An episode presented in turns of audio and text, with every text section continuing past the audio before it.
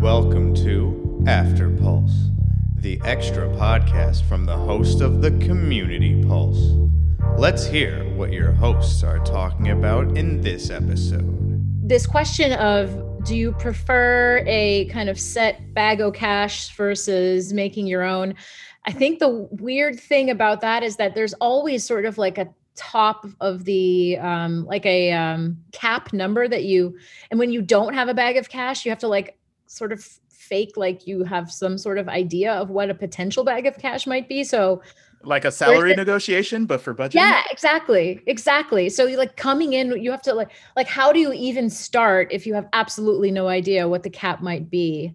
Um, and it, I think that probably like, I've also noticed the other thing I wanted to share is that I've also noticed that having had a lot of experience with startup type of amounts of money, when I worked at, when I moved into like Shopify, and it, now I've shed this a little bit, but like, I didn't understand that you could actually spend like five thousand dollars to sponsor an event or some, even that's tiny, like getting rid of that headspace too was another area that I kind of wanted to like explore a little, but.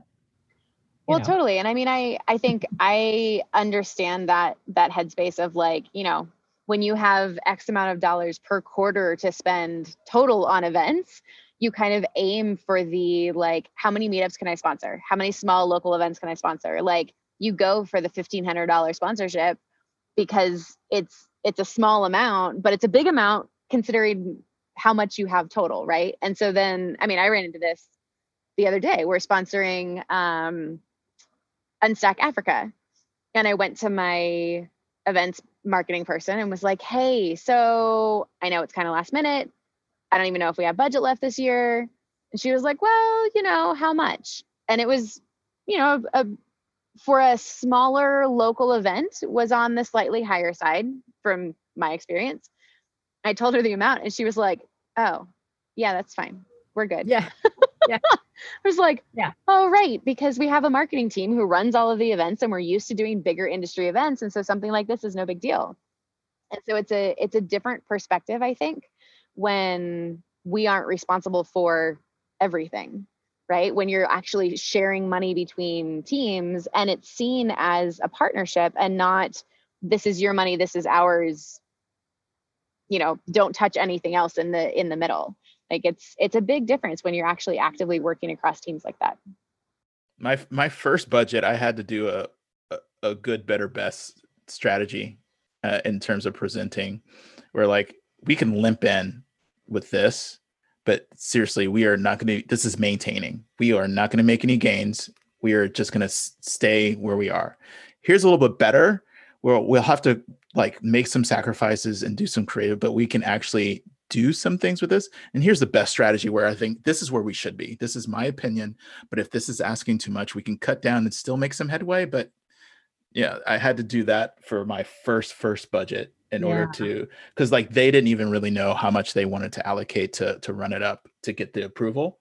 And they had no idea of what kind of money would it takes to run the type of program that I wanted to run. So um, that was the only way that I could figure out how to not overshoot the moon, but also not shortchange myself.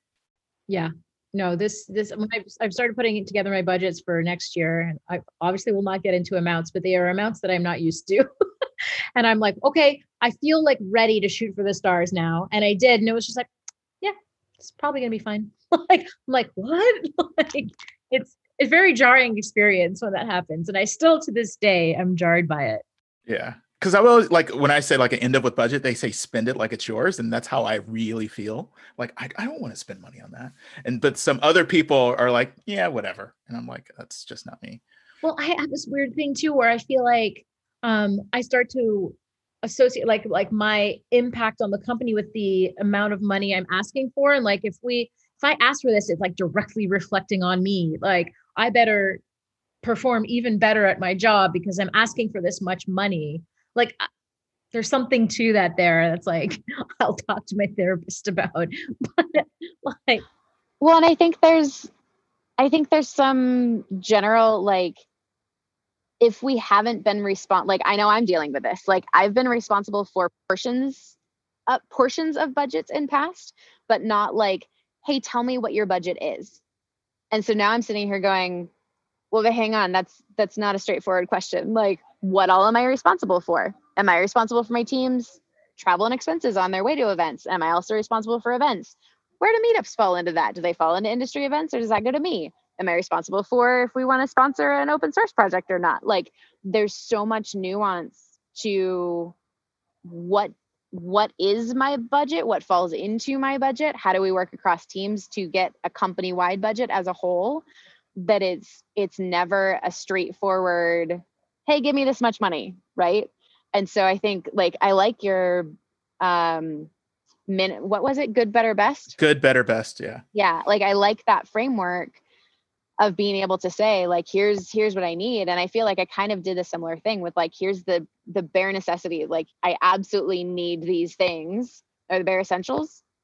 Now I'm, I've got bare necessities stuck in my head. Um, you're welcome to whoever else does as well. Um, but like, here's what I have to have. Here's what I would like to have. Here's my ideal of, like, you know, I'd love to send a welcome package to every DevRel person who joins with a, I don't know, fancy mic and webcam and all of these other things. But like, would that fall into my budget? Would that be H R? Would that be recruiting? And, but it's only for my team. So maybe that's only from, like, there's just, there's so many questions that come out of it that you don't really know where to start if it's your first time. Yeah. That's a really, like, yeah, I think that's one thing that we could one day do another episode on, like, in reflection of this episode, of like all of the things that we didn't anticipate. I think we tried to sort of get into that a little bit today, but I don't know, maybe I have to kind of keep track of them as the year progresses, because they pop up and you kind of forget about them. You know what I mean? Um, because they don't necessarily all fit into one very neat bucket. Um, they're like in different little funny parts, and you just, like, I don't know. Like, the other thing I didn't talk about too is, like, freelancer budget. Like, we are bring, hiring a bunch of freelancers, and also speaker fees. Like, we want to hire a bunch, do a bunch of talks and bring in speakers. And um, those things are in weird, ambiguous uh, p- pools of money that I'm not sure are mine or marketing's, or, and we still don't one hundred percent know. So we're figuring it out. It's complicated. It's complicated. Yeah. I feel like the answers to everything right now is it's complicated or it depends.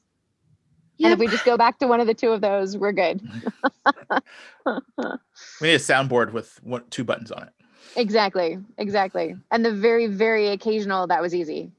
uh, yeah. I want more of those. Yes. Please. All righty. Well, did we just do an after pulse? I think we did. Thanks for joining us, everybody. Really? We will see you next time. Well, that was when... easy. Yeah, exactly. Good there job. We go. There's our, after there's our easy button. Knowing. Thanks, everyone. See you next time.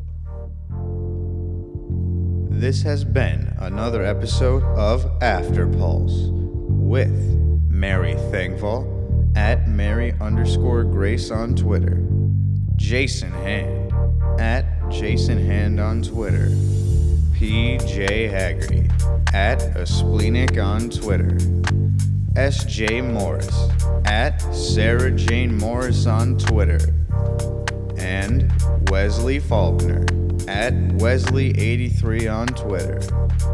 Learn more at community pulse dot io or at community underscore pulse on Twitter. We'll see you next time.